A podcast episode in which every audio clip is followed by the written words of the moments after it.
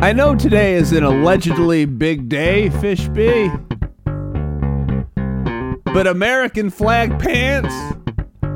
You look like Tommy Hilfiger and Kid Rock and Lenny Kravitz had a baby that they didn't want, and you've been propelled to the edges of the universe where your sentence for life is podcast bass playing, Fish B on the bass. Bonjour, amigos. Welcome back. Glad you're here. Let's get right fucking to it. So, the indictment, it took forever. There's 34 counts. They're all felonies. They're all related to hush money and Stormy. They're falsifying business records for the purpose of election fraud by creating an illegal conspiracy or something there's one question that's more important than all the other questions today. Is it bullshit? I don't I don't I don't know. I don't know if it is or not yet. I'll tell you this. I am I am underwhelmed. I wanted there to be a, a, a surprise. I wanted there to be a, a nugget, a, a, a kernel, a pea pod of fucking anything just to show that everyone that was speculating that they, they knew exactly what was going to be in these charges was wrong. But they were basically right, except for the 34 felonies part. Well, uh, we'll see. I'm. I don't want to say I'm unimpressed, even though I kind of feel unimpressed. I feel lots of things, but I'm definitely not blown away. So is today a a good day for anybody? Is it a good day for anybody? I think it's a great day for Biden because any day that Biden is out of the news is a great day for Biden. At no point during today should Biden say, Watch me, or start talking about ice cream. So that's a good day for Joe Biden. And even though it's a fucked up day for Trump. He can spin it. It's great for Trump and it keeps him in the news. He likes that. It's great for Trump because he'll raise lots of money and he likes that. And it may very well make him the next president of the United States. I feel like we've done that before, and doing it again is not a good idea, but here we are. And it's also a great day for the news biz because Trump means ratings, ratings make money, money means bonuses, and fancy dinners. But it's bad for America. And I just feel gross I feel like I've been in the in the ICU for weeks, unable to bathe myself and upon finally being released from the ICU, when I get into what I think will be the most relaxing and soothing even though it's a hospital shower because I'm so just dead and gross after this long in the ICU. Is this metaphor too much? That I go get in this shower and it's it's goddamn sewer water. I I just feel uh, icky about it. I'm not blown away, and I feel icky. Something is something's not right here. We'll get to the bottom of this. It's a bad day for America. You know, I've talked about me enough. It's also, I mean, if it's a bad day for America, it's a horrible day for Hunter Biden.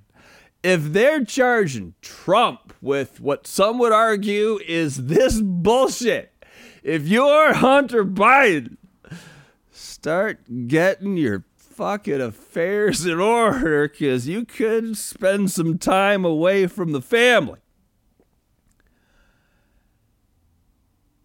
And if you're Grandpa Joe, and that's if you're Biden in this situation, Hunter was your kid. Would you pardon Hunter? Now, I know he would catch a lot of political shit for doing so. But after all the things the Biden family has been through, after all the kids that Grandpa Joe has already lost, I'm not sure that anyone could blame him for pardoning Hunter. I, I certainly wouldn't. I, mean, I just feel gross, like I, like I, the, the the most refreshing shower we were supposed to have was uh, hardly hardly a bath in holy water of a holy river during Easter week. This was more like uh, just a just a river of shit, just a river of shit. And I wonder, real quick, Fishby, before we before we get to your question, uh, it it is a little bit ironic that uh, Trump is is back in court. You, you could be art now. Follow me here, Fishby. You could argue that Trump's presidency began with the Supreme Court picking Bush over Gore, which Gore wouldn't have gotten us into the Iraq War. Bush did. I'm not ready for you. And then if there was no Iraq War, there wouldn't have been an Obama, because that's the issue that he beat Clinton with. And if there was no Obama, then there would be no Trump. And today Trump is back in court. Full circle, not exactly, but is the most consequential thing of all the things uh, Obama accomplished. Is the most consequential thing that he did during his presidency was that very good joke at the White House Correspondents' Dinner. But if that was the impetus for Trump truly deciding that he was going to run for president, was debate amongst yourselves. Apparently, I've got questions to get to. Thank you, Fish B. Yo, it's me, Fish B. And where the fuck do I buy that perfect hat for a Trump rally slash protest? Because I'm pissed. And is Marjorie Taylor Greene on the Trump departure plane back to Mar a Lago? And if Alex Jones and Rachel Maddow had a baby named Tucker Carlson, who would your imaginary parents be? Although I shall chide you, Fishby, for not waiting till I was ready for your questions. You know, that last one's not fucking terrible, which for you is a real compliment. It's not fucking terrible.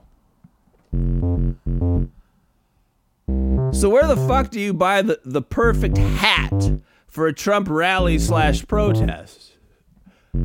Are you referring to a, an American flag straw cowboy hat? Any quality rest stop any of them outside of Hawaii, any quality rest stop outside of Hawaii, you should be able to find, and that's how you know if it's quality or not. How good are the pizza pockets? Do they have jalapeno and cheddar cheese corn dogs, spin, spin, spinning?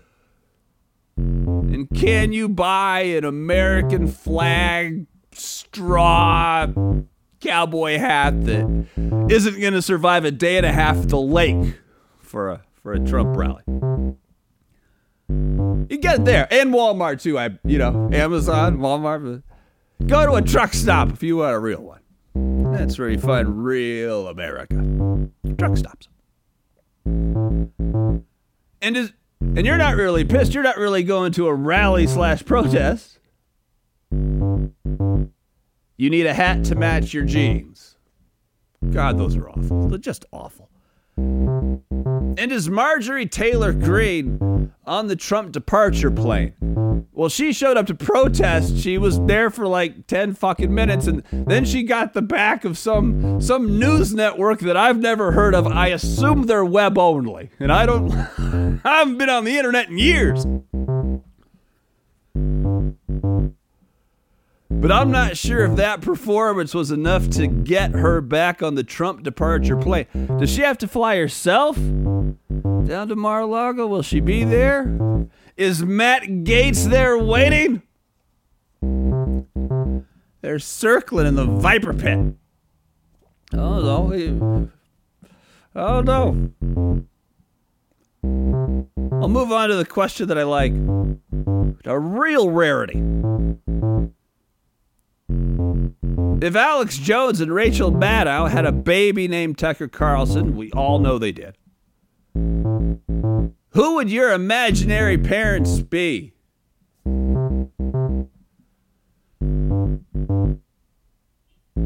The most honest answer I could give you here would be a circus monkey and a scaredy cat. Like if a circus monkey and a scaredy cat had a baby, like that would that might be me. But if I could be just uh, an amalgamum of all my heroes, then I would word it like this.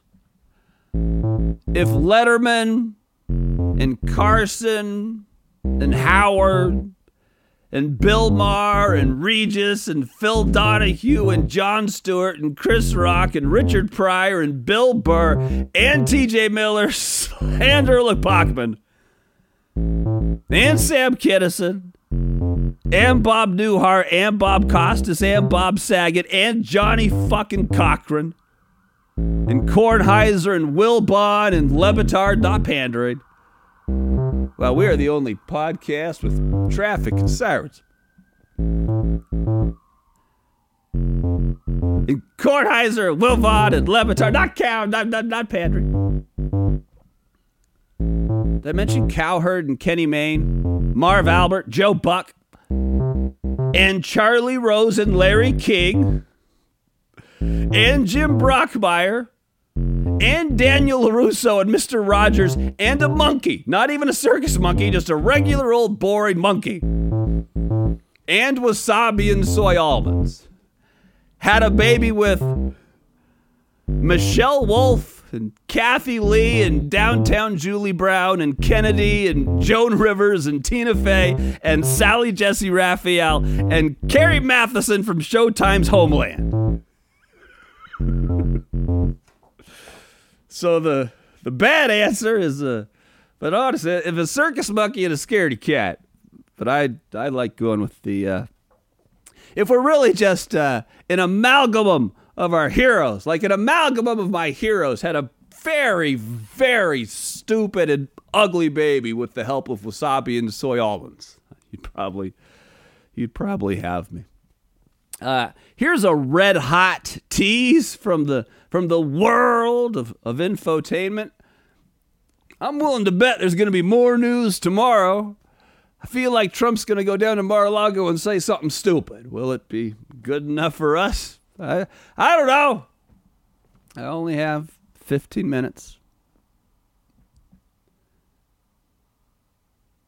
Super Gladys Wonder Kitty, would you like to say adios in lieu of fish B? Well, that's unfortunate. You and your pants. Go ahead. Say adios. Love you long time. Back manana.